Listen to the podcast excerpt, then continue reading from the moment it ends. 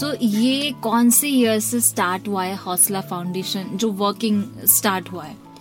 सो so, uh, कौन से year से स्टार्ट हुआ है? ये स्टार्ट हुआ है June third 2022 okay that was the first event जो हमने करा था. And then after a lot of struggles because I let you know ये सारा बूट स्ट्रैप था उस टाइम पे आज भी है.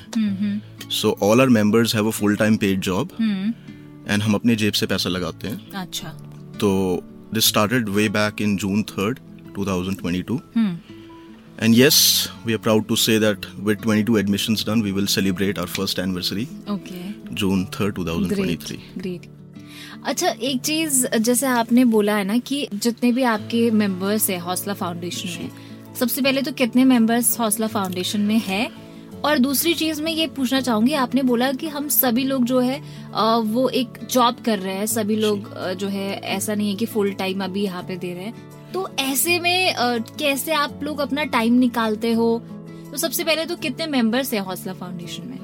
मैम टोटल जो मेंबर्स हैं हम लोग सात मेंबर्स हैं। ओके इसमें president vice president secretary treasurer और फिर आपका आ, सदस्य आते हैं। तीन सदस्य। जी।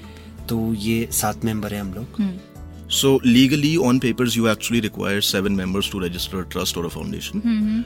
तो अब उस टाइम पे we were on a very ground level तो हमने लोगों को बाहर से नहीं ढूंढा। हमने आपसदारी के दोस्ती में हमने मेंबर्स बनाए। Very soon we will actually get our members changed क्योंकि we have to make sure कि एक्टिवली पार्टिसिपेशन चाहिए हमें। ओके okay, और जो कि बाकी के मेंबर्स से नहीं हाँ क्योंकि छोटे हैं वो एज में तो we will actually get them changed okay because अभी हमारा काम उठ गया है आगे चल रहा है हमारा काम। इस शहर में लोग जानते हैं हौसला फाउंडेशन